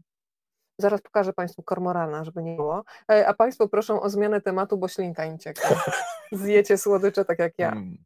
To ja mogę zmienić temat jeszcze na chwilę do MEW. Mhm. Kiedyś e, e, media brytyjskie obiegła taka seria zdjęć. Na, tych, na tym zdjęciu jest, a po, potem pojawiły się podobne serie. Na tym zdjęciu jest mewa siodłata, największa z naszych e, mew tutaj europejskich, w ogóle jedna z największych na świecie. To jest kawał mewy. Ona e, jest najbardziej drapieżną z mew, tylko kłopot polega na tym, że ona żyje jak drapieżnik, ale nie ma narzędzi drapieżnika, za to ma Mhm. zuchwałość, jakiej nie ma żaden drapieżnik i czas. Smewa, która się nie spieszy, jak potrafi, postanowi kogoś zjeść, ona prędzej czy później to zrobi bez tych narzędzi. To jest dość brutalny ptak. Na szczęście y, to, co lubi najbardziej, to są owoce morza, ale jak ich nie ma, to może być coś innego. I tam było coś innego. Więc wyobraźcie sobie, proszę Państwa, jest ta mewa siodłata, kawał ptaka, metr 70 ponad rozpiętości Wow. skrzydeł, głos, Trochę mniejszy od 1,70 m? Ja mam 1,78 m, czyli No tak, tak, tak. I głos ma taki, który naprawdę e, stawia e, e, włos na głowie raczej ze strachu niż czegokolwiek Mhm. innego. I spojrzenie takie, że no widzisz, że to jest ptak, który się niczego nie boi. A to jest mewa, z którą nawet orły nie, e, e, której nawet orły nie, nie, nie ruszają na wszelki wypadek. A jest ta mewa siodłata i króliczek. W kolejnym, w kolejnej chyba po scenie 22 powinniśmy tę rozmowę w prowadzić. kolejnej scenie widzimy, jak króliczek jest y, y, chwycony, w, tak, no, jest króliczek. Z jednej strony dziobu, dzioba zwisa jego główka, z drugiej tułów, ale on jeszcze tam, no widać, Walczy, że ten króliczek, króliczek walczy. Następ, na następnej scenie widzimy, jak króliczek jest, już, jest, jest już ustawiony w kierunku z włosem do połknięcia, broń Boże, pod włosem. Wiadomo, ja dałoby cię zaraz powstrzymam. W ostatniej scenie chcę tylko powiedzieć, jak mewa domyka ten dziób, a e, po obydwu stronach, znaczy z jednej strony i z drugiej wychodzą tylne łapki. Nie, ja nie chcę No. być tą mewą, wiesz? Ona Ale to, to tylko siodłata, to tylko tylko siodłata. siodłata, a ta okej. śmieszka może być, Ale, tak? tak, to po pierwsze, a Okej. po drugie, y, to ta lekcja, którą ty bierzesz od mew, Mhm. jest lekcją jak najbardziej e, właściwą. Kładę się na wietrze. Okej, zobacz, tutaj zmierzch za nami powoli zapada. Hmm. E, nie wiem, może się, mógłby się księżyc po- pokazać, nie? Byłoby tak malowniczo, ale nie wiem, czy, czy mamy Lepiej, żeby się pokazał księżyc niż e, mewa siodłata albo stado e, bogatek. Zdecydowanie tak. Mm, Kormoran. O, widzisz, Państwo już zaczynają, y, z, z, znielubili mewy. A, jeszcze dziś rano lubiłam mewy, a teraz będą bohaterkami moich koszmarów. Ja chciałam Państwu, dla tych, którzy znielubili mewy, przedstawić jeszcze mewę Eugenię. Ojejku, łatka się poruszyła, bo zobaczyła swoją mewę. To jest jej ukochana zabawka, ona tak hmm. szeleści skrzydełkami. Łacia, przepraszam, będzie potem Twoja mewa. Y, I teraz, mm, o, pytanie od Pana Piotra. E, zawsze wpadam w zdumienie, gdy widzę chmarę małych ptaszków podróżujących po niebie jak stado dronów bez hmm. żadnego centralnego komputera. Czy obserwując zachowania ptaków, nie nasuwały się panu e, nawiązania z chaosem deterministycznym? Proszę, my tutaj wiesz. Wchodzimy teraz na kolejny Chaos tematy. deterministyczny. Ja proszę o pomoc. Ja też w sumie. Panie Piotrze, chaos deterministyczny. Chaos ja rozumiem, determin... no, ale ja, ja, nie do końca tego pojęcia. Tak, ja nie, przyznajemy się. Tak, prosi, ja nie wiem. Prosimy o wsparcie. prosimy o wsparcie. E, genia, tak, to jest e, tak, mewa Eugenia, dokładnie tak. Ja lubię mewy. Dobra, drodzy Państwo, jeżeli są kolejne pytania, to e, proszę z nimi startować teraz. Niech nadlatują jak najbardziej. Mhm. A ja jeszcze bym Cię chciała zapytać o te sokoły wędrowne, mhm. a potem porozmawiamy o stosunkach seksualnych w powietrzu. O. O 21 dzisiaj zaczniemy. Są tam takie ptaki, które opisujesz, dobra, muszę się zatrzymać, bo od razu do tego seksu wystartowałam. Najpierw sokół wędrowny mm, i powiedzmy trochę o nim, bo ten to, jeżeli chodzi o prędkość, to powiem Ci, że mi zaimponował chłopak, mhm. chłopak i dziewczyna, bo tak, tak cały tak, czas. Tak. Dziewczyny mogą nawet... Y, A kormorany nam umknęły Państwo hmm, tutaj. Tak. No to wracamy do kormoranów. Tak Dziękuję za pilnowanie. Um, kormorany, to było parę piosenek kormorana. Ja nawet słuchałam e, Piotr Szczepanik, tak? To tak, między Dzięki innymi. Tobie. Bo ja w ogóle mam ten, ja w ogóle mam syndrom Ellie McBeal. E, ja tak nazywam ten syndrom Ellie McBeal. On jest czasami zabawny, czasami jest trochę irytujący. Na czym on polega? Wyjaśnijmy. E, pamiętasz Ellie McBeal? No tak. Myślę, że wielu z Państwa pamięta Ellie McBeal. Dla mnie to, mm, to był serial kultowy, wychowawczy, to jest to pokolenie. Um, no więc Ellie McBeal miała, taka, miała coś takiego, że jej się e, różne rzeczy kojarzyły z piosenkami. Te piosenki potem jej się grały mhm. w głowie. Nie tylko Ellie McBeal, ktoś tam jeszcze miał taką sytuację. Więc ja mam to samo. Czasami mówisz, e, rzucasz jakieś słowo i się od razu włącza piosenka. Najgorsze jest to, że ona, się, ona gra, on, ona leci. Mhm. Więc my rozmawiamy, ona skubana leci. To czasami jest zabawne, czasami to przeszkadza, bo ona wciąż chce się wydostać stamtąd. I czasami e, to jest ta nieprzyjemna rzecz e, syndromu McBeal, kiedy budzę się w środku nocy i słyszę, że jest piosenka w głowie i ona nie daje mi spokoju, ona chce się śpiewać i ona nie daje mi spokoju, dopóty, dopóki, dopóki ja nie zaczynam jakichś tam słów sobie w głowie do niej. No, przepraszam, to taka też. Syndrom Ellie McBeal. Kormorany. Tak. To co możemy takiego, inaczej mnie zaskoczyło najbardziej, że one, tak jak y, zaczęłam o tym nurkowaniu, y, ale nie tylko nurkują, są też wytrwałymi y, lotnikami, hmm. ale najbardziej, to od razu, słuchaj, ja takie rzeczy, które mnie szokują, przekazuję mężowi od razu i mu mówię, ty wiesz, że jak on chce zanurkować, to on bierze kamienie, żeby być obciążonym bardziej. No to jest niesamowite. Jest, e, nie udało się tego do, udowodnić, ale mhm. y, tak, jest taki pomysł, że one mogą, co jest bardzo prawdopodobne, biorąc pod uwagę a, właśnie łatwość pewnej takiej um, kontrolę prze, nad przewodem pokarmowym, jaką wiele ptaków ma. Mhm. A, I one potrafią, a, takie, które szybko chwytają swoją ofiarę, tak jak kormorany, mewy między innymi, i jeśli czasami zrobią błąd i, i e, to, to, potrafią e, spowodować, że ten, ten to mylnie pochwycone coś tam, mhm. E, no bardzo szybko, naprawdę bardzo szybko wypada im z drugiej strony ptaka. więc jeżeli kormoran tak jak powiedziałem, są takie przypuszczenia, podejrzenia, że przynajmniej niektóre kormorany, kormorany to robią, żeby sobie poprawić y, zanurzenie, to połykają kamień czy, czy dwa, a potem się go oczywiście pozbywają. Przyszło mi strasznie głupie pytanie do głowy, mhm. ale podobno nie ma głupich nie. pytań. Jak ty reagujesz, kiedy właśnie takie coś z ptaka wypada? Niektórzy mówią, że to na szczęście, zdarzają się czasem sytuacje, wiesz, służbowe, idziesz elegancko, marynarka i nagle jest problem. Jest spokój, wtedy sympatia do ptaków, czy się wściekasz? E, e, mi zdarzyło się to e, dwa razy. Mhm. Do prawie że umarłem ze śmiechu. Mhm. No bo co byście Państwo powiedzieli na tym, że przechodzicie pod drzewem, dosłownie, mhm. czy macie loda w tym koszyczku, czy jak się mhm. nazywa? W rożku. W rożku, a i chcecie, chcecie tego loda liznąć i w tym momencie spada Polewa. na niego kupa z drzewa, ptasia, naprawdę. A drugą stronę... A wiesz chociaż jaka? Rozpoznałeś po Wydaje mi się, że tam był sejmik wróbli na tym drzewie i myślę, że tak, to, to wróbel narobi mi do loda. A, a w drugiej scenie... To jest tytuł jak do Super Express.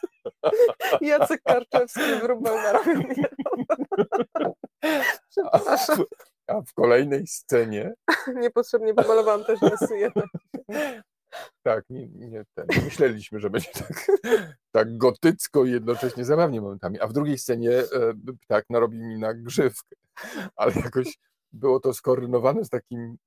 To było da, dawno temu dosyć. Miałem wtedy mniej więcej coś takiego na głowie, jak, jak w tej chwili. Takie no, dłuższe włosy zaczesywane na górę.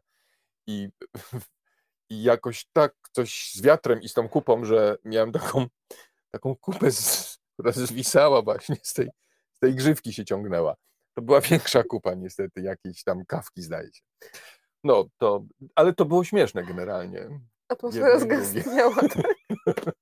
Ale muszę ci powiedzieć jeszcze jedną rzecz, bo pamiętam, tam Grześka z Debka mi to opowiadał, że kiedyś e, był na spotkaniu z e, Adamem Wajrakiem, już dzisiaj wspomnianym i chciał mu zrobić jakąś niespodziankę i stwierdził, że przywiezie na to spotkanie kupy różnych dzikich zwierząt, które on będzie musiał rozpoznać. Do czego Adaś się bardzo zapalił podobno. Wyobrażam sobie. Ale zadzwonił, żeby mnie, może trochę przekręcę, ale mam nadzieję, że sens Państwu oddam. Zadzwonił e, po kupę, ja już nie wiem, jakiegoś dzikiego zwierzęcia, którego nie było w warszawskim zoo. Tak.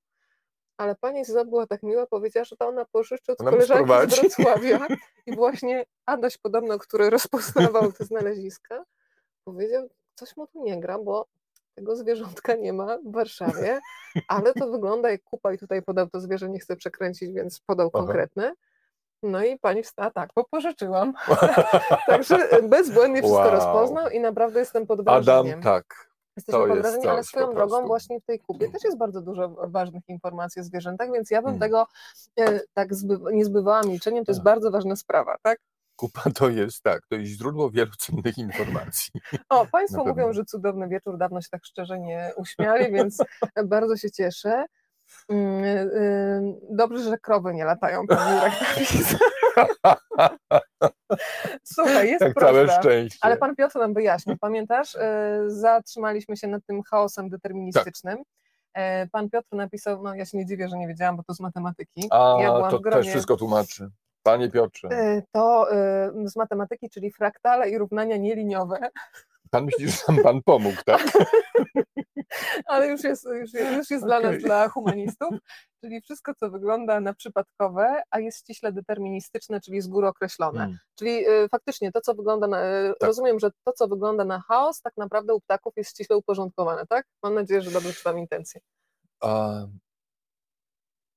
duże ruchy ptaków, takie jak e, migracje, to jest e, bardzo, wbrew pozorom, nawet jeśli już wiemy sporo w tym temacie, mhm.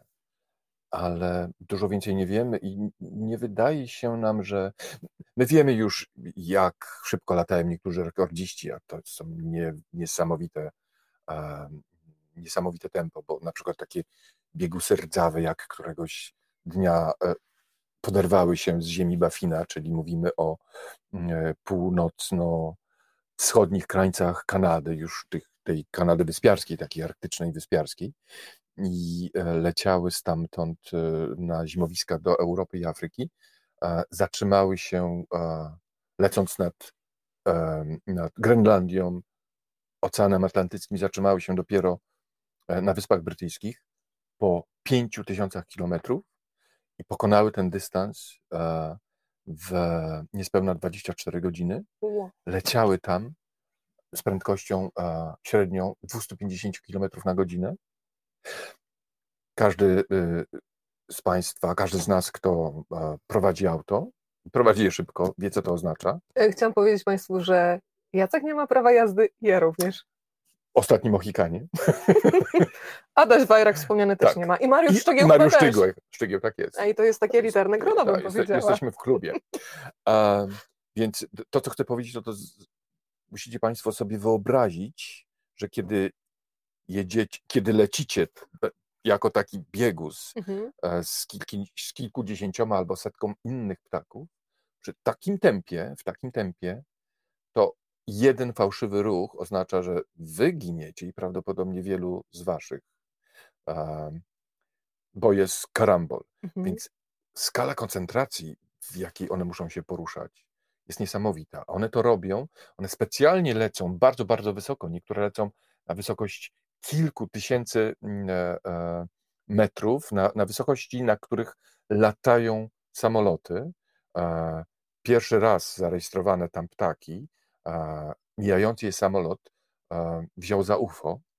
E, To było na wysokości ponad 8 tysięcy kilometrów e, i no, baza do Ziemi, Mhm. czy tam e, inaczej. Wieża kontroli lotów, tak? Tak jest, Mhm. załoga do, do Ziemi. i Mówią, coś mamy na radarze, e, coś, co e, leci kolizyjnie na nas. E, A baza im mówi, kontrola e, lotów mówi, nie, nie, nie, nie nic tam nie powinno lecieć. Mhm. To, to było nad Atlantykiem. To był samolot e, lecący ze Stanów do, mm, e, do Wielkiej Brytanii. I oni mówią, że nie, no, nic tam nie leci. Był pomysł wówczas, że to może jakiś obiekt szpiegowski. Mhm. Nawet to sprawdzili szybko. Wydawało się, że to niemożliwe. Mhm. A oni się przygotowywali na spotkanie z UFO, dosłownie. I to, co za chwilę zobaczyli, to był klucz e, łabędzi krzykliwych, które leciały z Islandii e, na Wyspy Obce Brytyjskie. cywilizacje. Tak lądują, czaszki, nie to pewne, co się dzisiaj dzieje, naprawdę.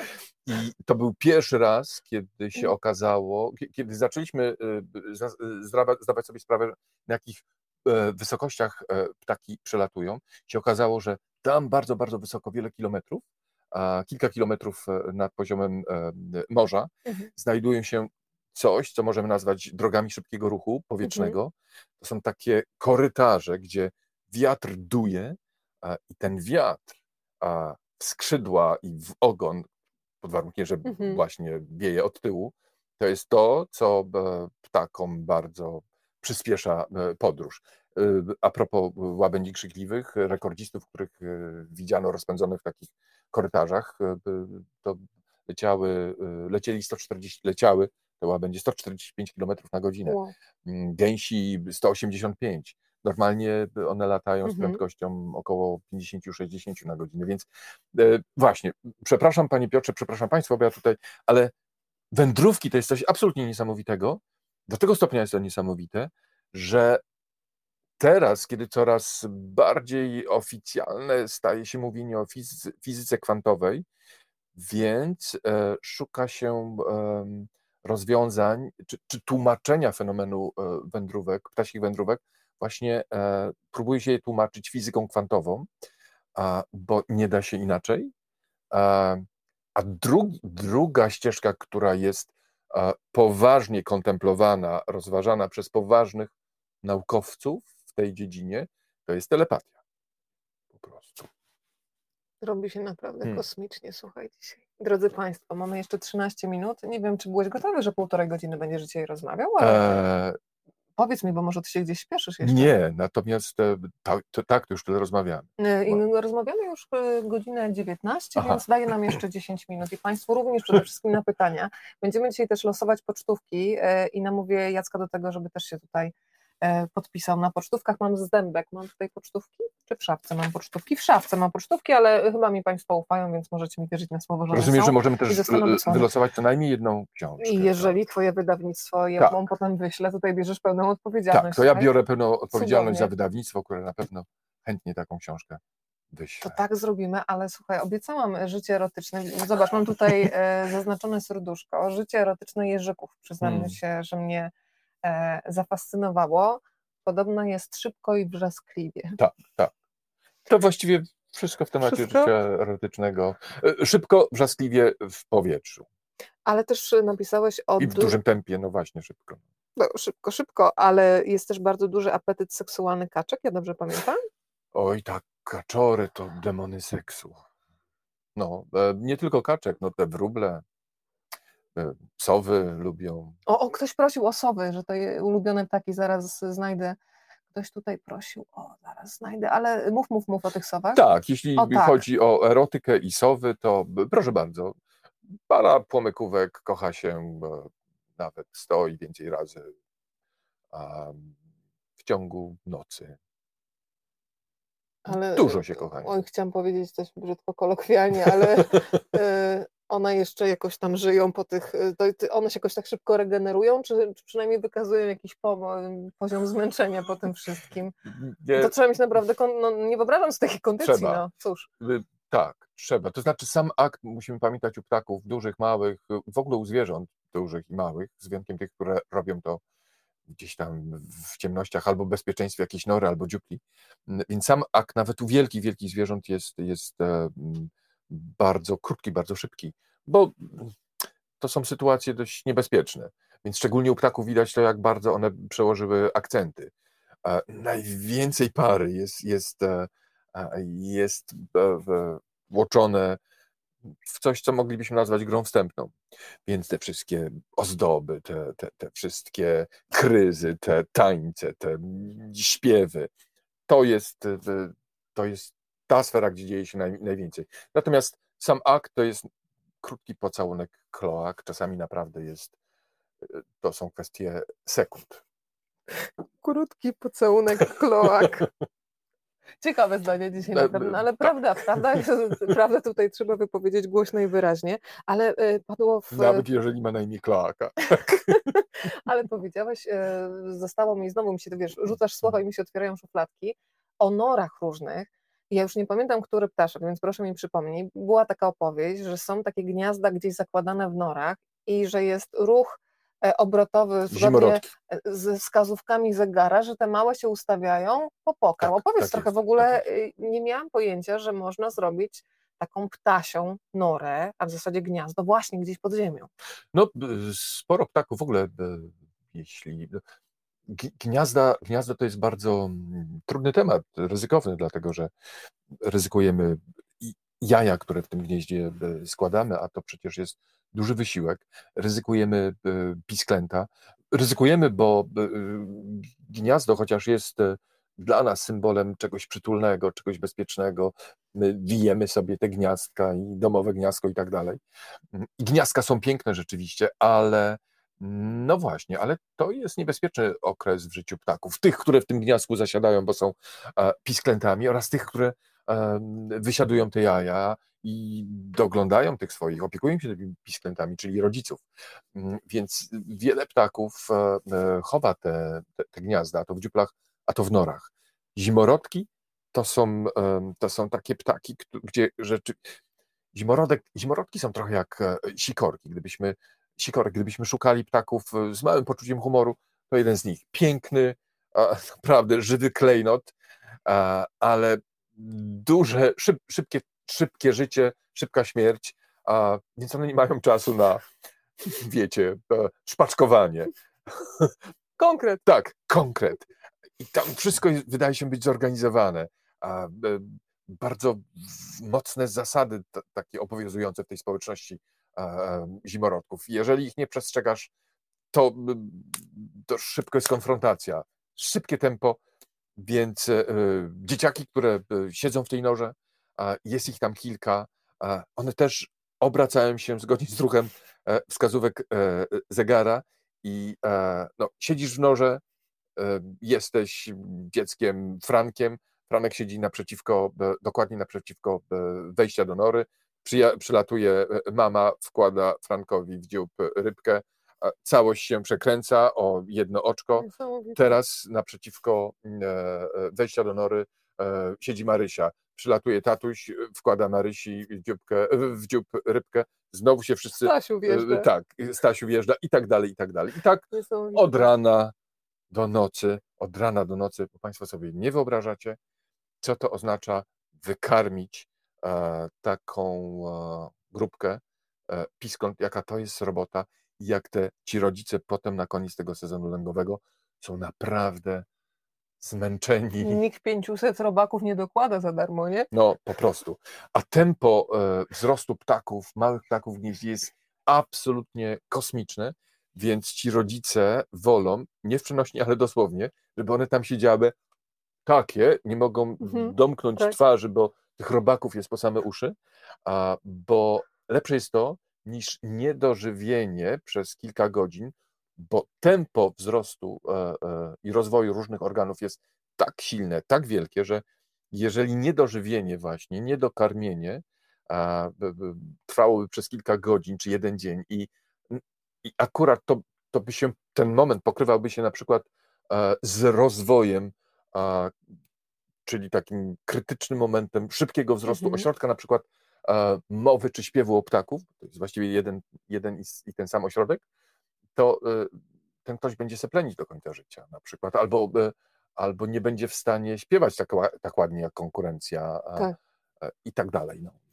Słuchaj, Państwo komentują, e, kocham to, że Państwo są cały czas razem z nami i tak jakbyśmy siedzieli razem. Tak, to jest e, Najpierw Pan Piotrek, kiedyś babcia miała takiego kaczego kasanowe, niezmordowany w swym fachu. E, Piotrek uściski prosto do Londynu wysyłamy. To ja mogę do, do, do, do, do, do, to u nas z kolei, u mnie w domu rodzinnym, myśmy mieli też takiego kasanowe, kaczora. E, to był, bo kaczki domowe schodzą od dwóch typów kaczek, od dwóch gatunków kaczek. Jedne to są, jedna linia schodzi od kaczek domowych, a druga od kaczek piżmowych z Ameryki Południowej. I te są też strasznie temperamentne, ale też niesamowicie barwne osobowości mają. Więc myśmy mieli takiego kaczora piżmowego, który naprawdę on, tak, on był Kasanowa, ale doszło do tego, że on gwałcił kaczory te drugiego Chciałam zapytać, jak tak wiesz, że to może rasy. tantra jakaś, ale to, a tu tak nie, nie. brutalnie znowu. E, Weronika, ale to jeszcze nic, bo kaczor też tej rasy, ka kaczek piżmowych u sąsiadów widziałem na własne oczy, jak zgwałcił gej. Nie, nie, naprawdę to już jest za dużo, ale Dorota napisała a propos tych szybkich, wiesz, jeżyków, tak, jak tak, to tak. seks uprawiają w powietrzu już rozumiem powiedzenie przelotna znajomość. Cudowne. Słuchaj, to jest do wykorzystania Piękne, w książce. podoba mi się. E, pozdrawiamy. Przelotna znajomość. E, o, pan Adam. Książka pana Jacka to nie tylko ciekawostki o ptakach, ale również wiele ciekawych i ważnych informacji o przyrodzie, która nas otacza. Dobrze, że pan o tym pisze, panie Jacku. Dziękuję. Zgadzam się. E, słuchajcie, ostatnie momenty na pytanie. O, Piotrek, no właśnie, to był piżmowy. Z kolegami nosiliśmy go na randki do innych kurników, żadnej nie przepuścił. Nie, naprawdę. Kaczor, Kasanowa. Mm, o, proszę. nie powinno mówić się o kocurze, ale kocur, tylko ale kaczor. Coś chciałeś jeszcze dodać, proszę, jak odzyskasz tutaj. Tak, że, to prawda, że ptaki łączą ludzi. Proszę bardzo, mamy tutaj wspólne doświadczenia z kaczorami piżmowymi. Ja ale kaczor zamiast, ale koczu, kocur, tak, to jest super. Przelotna znajomość. Ja mam taką Przelotna nadzieję, znajomość. że słuchaj, nasza znajomość nie będzie przelotna, że będziemy ją kontynuować, bo e, ja Trzymam już dzisiaj zapragnęłam, żebyś tu był Trzymam za pióro. Słuchaj, jeszcze chciałam tutaj o czaplach, dwa słowa hmm. przynajmniej. Napisałeś Czaple to iluzjonistki, a przy okazji powiem Państwu, że najbardziej zaczaplone miasta to Sztokholm, Kopenhaga, hmm. Londyn, Piotrek, szukaj tych czapli i Amsterdam, w Trójmieście też podobno. Tak. Co jeszcze tych, i co miałeś na myśli dla tych, którzy nie czytali, pisząc, że czaple to są iluzjonistki? Dlatego, że czapla wydaje się e, dużym ptakiem i ona rzeczywiście taka mała nie jest, ale, e, ale jest bardzo lekka, jest tak lekka, a ma przy tym, e, a, przy tym jest drapieżnikiem, czyli ona, no, żeby zjeść, czapla żadnymi jagódkami się nie odżywia. Czapla je to, co upoluje. Najchętniej ryby, ale też czasami szczura, czasami mysz, czasami jakiegoś tam kreta czy, czy, czy nornika, czasami nawet jakiegoś ptaka e, nieuważnego e, schwyta, mm, ale no, szczególnie zjada ryby. Te ryby trzeba upolować, te ryby, te ryby trzeba ogłuszyć, więc ona musi mieć narzędzie, żeby rybę e, schwytać, mhm. no i właśnie, i, i, i szybko wykończyć.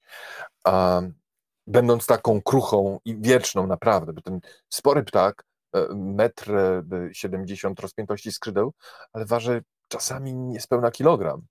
A widać to bardzo dobrze, kiedy e, jakiś podmuch wiatru czaple zaskoczy w powietrzu. Więc jak tylko trochę, trochę bardziej wieje, to wszystkie czaple siadają, bo, bo wiatr z nimi robi co chce. One mhm. są po prostu za lekkie. E, ale mają to swoje narzędzie zabijania i to jest ten, to jest ten harpun, ten, ten dziób. dziób. Ten dziób to jest właściwie główna, ta czaszka i ten dziób to jest główny ciężar ptaka, to jest główny mhm. ciężar, ciężar czapli. One są a, tak e, ciężkie, a ta czapla poza tym tak lekka, że jak leci czapla, to ona nie leci tak jak inne ptaki, czyli z głową wy, wy, wyprostowaną przed siebie, a, bo leciałaby tylko w dół. Mhm.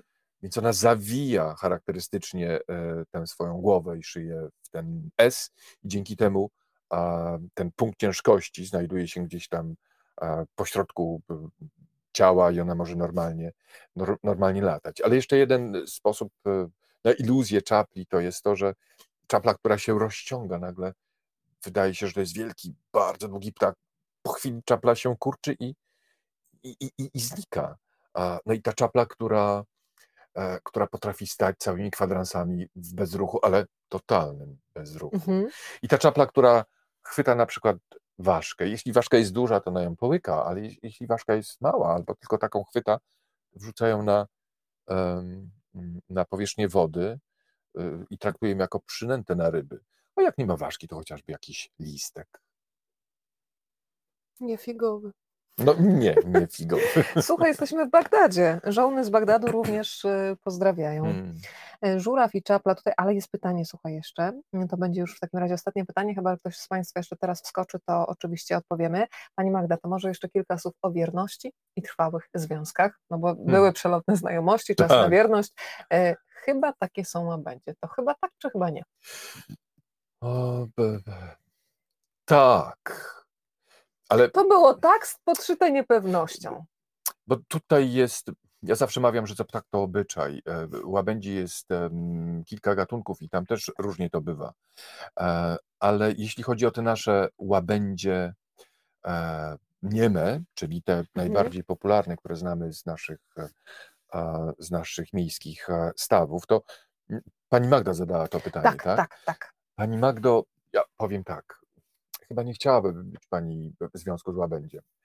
Um, bo pomijając to, czy to, by, czy to jest związek na lata, czy nie, przeważnie tak, chociaż akurat łabędzi niemych e, rozwodów jest sporo, bo aż około 40% to jest dużo w porównaniu z łabędziami krzykliwymi, a tym bardziej w porównaniu z łabędziami e, bewikami, gdzie e, rozwodów jest praktycznie zero. I tam, tam i owszem, proszę bardzo, chce pani związku stałego, wiernego, lojalnego, Łabędź Bewik, to jest, to z takim gościem się niech pani wiąże. Łabędź niemy. Szans... No w ogóle co to za niemy? Takie tak. siedzi, nie gada. No Szansa, no właśnie, on, on, nie musi nawet gadać. To jest wielki. To jest najbardziej niebezpieczny tak na kontynencie. Serio. Mhm. E, więc e, szansa a, na to, że się, że panią zostawi jest spora, a poza tym on jest macho. A on i ty myślałeś, że on ma kastety pod Tak, to jest brutalny macho. E, Rozwody są, zdrad nie, ale tylko dlatego, że łabędzie wiedzą jak mało kto, że zadrzeć z innym łabędziem, szczególnie maczo, to jest, to się nie skończy dobrze. I one biją, one tłuką, one to są dość agresywne ptaki. Tak. One za bardzo y, swoich partnerek się nie czepiają, ale mhm. one, oni ich nie spuszczają z oczu. One, on, one Czyli na... taki zazdrośnik najgorszy tak, typ. To jest, to jest z, z, to, jest związ- to byłby związek, w którym byłaby pani ciągle obserwowana. Dlaczego spojrzałaś w stronę Bociana na przykład? Nie na byłaby przykład. afera, nie? Tak. Ale właśnie pytanie, a w zasadzie stwierdzenie od pani Doroty, zastanawiam się, czy potwierdzisz, czy zaprzeczysz, najwierniejsze są bociany. Absolutnie nie. No, to, co, bociany są bardzo praktyczne. To, co łączy bociany, to wcale nie głębia uczuć, ale dobre gniazdo w dobrym miejscu. To jest to, co się bocianom Czyli jakiś podoba. apartament nad morzem, nad oceanem i można zakładać Z rodzinę. bezpiecznym pasem startowym i, i lądowym, no i dużą ilością dobrego, tłustego, soczystego, mięsistego jedzenia e, dookoła. Jeżeli ktoś chce e, romantycznego związku, takiego, gdzie nie będzie zdrad i będziecie sobie patrzeć w oczy i muskać ten piór albo włosy albo coś tam i szeptać do łóżka, to kawki polecam, związki z kawką, bez względu na płeć, bo one też, to nie jest dla nich takie istotne, więc związki z kawkami, związki z łabędziami Bewika, tutaj wspomnianymi, Gamesi są bardzo romantyczne, ale też e, neurotyczne, tam się dużo dzieje, tam jest trochę jak u nas. Um, papugi, tak, to jest kolejny, to jest dobra, duża ara, to jest kolejny kandydat lub kandydatka. Czyli prawnik. Tak, e, na, e, na długi, szczęśliwy i romantyczny związek. Słuchaj, losujemy te książki. E, to drodzy Państwo, tak. E, proszę wpisać hasło pod transmisją Rozmawiam, bo lubię. E, teraz losujemy książkę Jacka Karczewskiego Zobacz ptaka opowieści po drodze i przy okazji pozdrawiamy Twoją ilustratorkę, czyli Agnieszkę Ciszewską i tak wydawnictwo tak poznańskie. Bardzo dziękuję za tę lekturę i za chwilę ktoś z Państwa, może nie za chwilę, ale wylosuje, już będzie wiedział, że książka nadleci. Może gołębiem pocztowym zostanie o. wysłana, nie wiem. No, będzie musiał być solidny gołąb, także uwaga. Ten, jak się nazywał? A, a, a, ten A, to tak szybko lata. Armando. Armando. Armando. Gdyby on dostarczał, słuchaj. Hmm. Armando do ciebie. Proszę nie uszkodzić Armando, bo on jest na, naprawdę drogi. E, to ja czekam, aż Państwo zaczną wpisywać, żeby dać Wam trochę czasu i od razu powiem, że jutro kolejny odsłona cyklu Złap Myśl, a podzielę się fragmentami książki Wanda Rutkiewicz, jeszcze tylko jeden mm. szczyt, to jest wznowienie książki Elżbiety Sieраdzińskiej e, o godzinie 20.30, która też będę mieć dla Was niespodzianki, tym razem od Campili. Dla tych, którzy by chcieli ruszyć sobie kamperem, e, będzie taki talon zniżkowy, którzy będą, ktoś ma ochotę ruszyć no może na niepodniebną podróż, bo tutaj paralotni nie posiadamy, ale w trasie bycie i taka wolność coś z ptakami jednak ma wspólnego, to jutro o 20.30. E, moi drodzy, bardzo Wam dziękuję za to, że Państwo dzisiaj z nami byli, uczestniczyli. Ja miałam takie wrażenie, że faktycznie mogą nas dzielić tysiące kilometrów, no bo skoro mówimy o Bagdadzie, o Kapsztadzie i różnych miejscach na świecie, ale emocjonalnie dzisiaj czuliśmy z Jackiem, chyba mówię za nas oboje, Państwa obecność. Tak. E, no to losujemy książkę. Maszyna losująca obecna w drugim pomieszczeniu właśnie uruchamia wszystko. I zaraz zobaczymy, dla kogo zabrzmią tutaj fanfary. Możemy zrobić falę, słuchaj tutaj. Zaraz zobaczymy. Anna. Wow. No i teraz, ponieważ pani nas ogląda na YouTubie, z tego co widzę, to poproszę o maila po programie. Z, ja do pani napiszę, w jaki sposób będzie można odebrać książkę. Rozmawiam, bo lubię gmail.com. Anna. E, dużo łatwiej mi Państwa potem namierzyć na Facebooku, więc od razu teraz mówię, żeby nam to nie umknęło. Ale mamy jeszcze pocztówki, kartki pocztowe. Z tego co pamiętam, one są w tej szafeczce. Sprawdzę, słuchaj, nie było, że potem nie ma. Jest, słuchaj. Są. E, tak jak Państwu mówiłam, znalazłam takie, jakie były. E, tutaj. Kartki z dębek. Kartki z dębek. Mamy nie wiem, czy się bardziej znasz, bo to w sumie twoje okolice, ale mamy tutaj i nadmorskie ilustracje. To jest, y, to jest taka wieża, nie? Widziałeś, byłeś tu kiedyś? Um, nie byłeś To, tutaj. co najbardziej tutaj tak? rozpoznaję, to są wzory kaszubskie. Wzory kaszubskie. No i oczywiście e, ten, morze polskie. Tak, i ja tu widzisz, już jedną zaczęłam e, wypisywać do pani Wandy, bo to jeszcze z e, wczoraj kolejne dwie czekają. Będę ci mogła namówić, żebyś też tak, napisał oczywiście. dobre słowa. Dobra, to Jasne, teraz tak. losujemy tak. pocztówki, więc słuchajcie, jeżeli ktoś jeszcze chciałby się załapać, y, to jeszcze ma chwilę szansy. Jedna osoba już teraz maszyna losuje, ale za chwilę jeszcze szansa na drugą. No i pani Małgosia. Pani Małgosiu, też poproszę o maila, bo muszę wiedzieć, pod jaki adres wysłać Oczywiście. gołębia pocztowego. I jeszcze jedna ostatnia osoba. Czy są ptaki na tych pocztówkach? A daliście mi zadanie, będę jutro jeszcze szukać, zanim pojedziemy dalej. Zawsze możemy domalować. Znowu Pani Anna, jeszcze raz, żeby tu było trochę sprawiedliwości, do Pani Anny już wysłamy książkę, więc y, y, pocztówka jeszcze dla drugiej osoby, bo to i, i, i jedno, jedno losowanie, jedna wygrana, tak?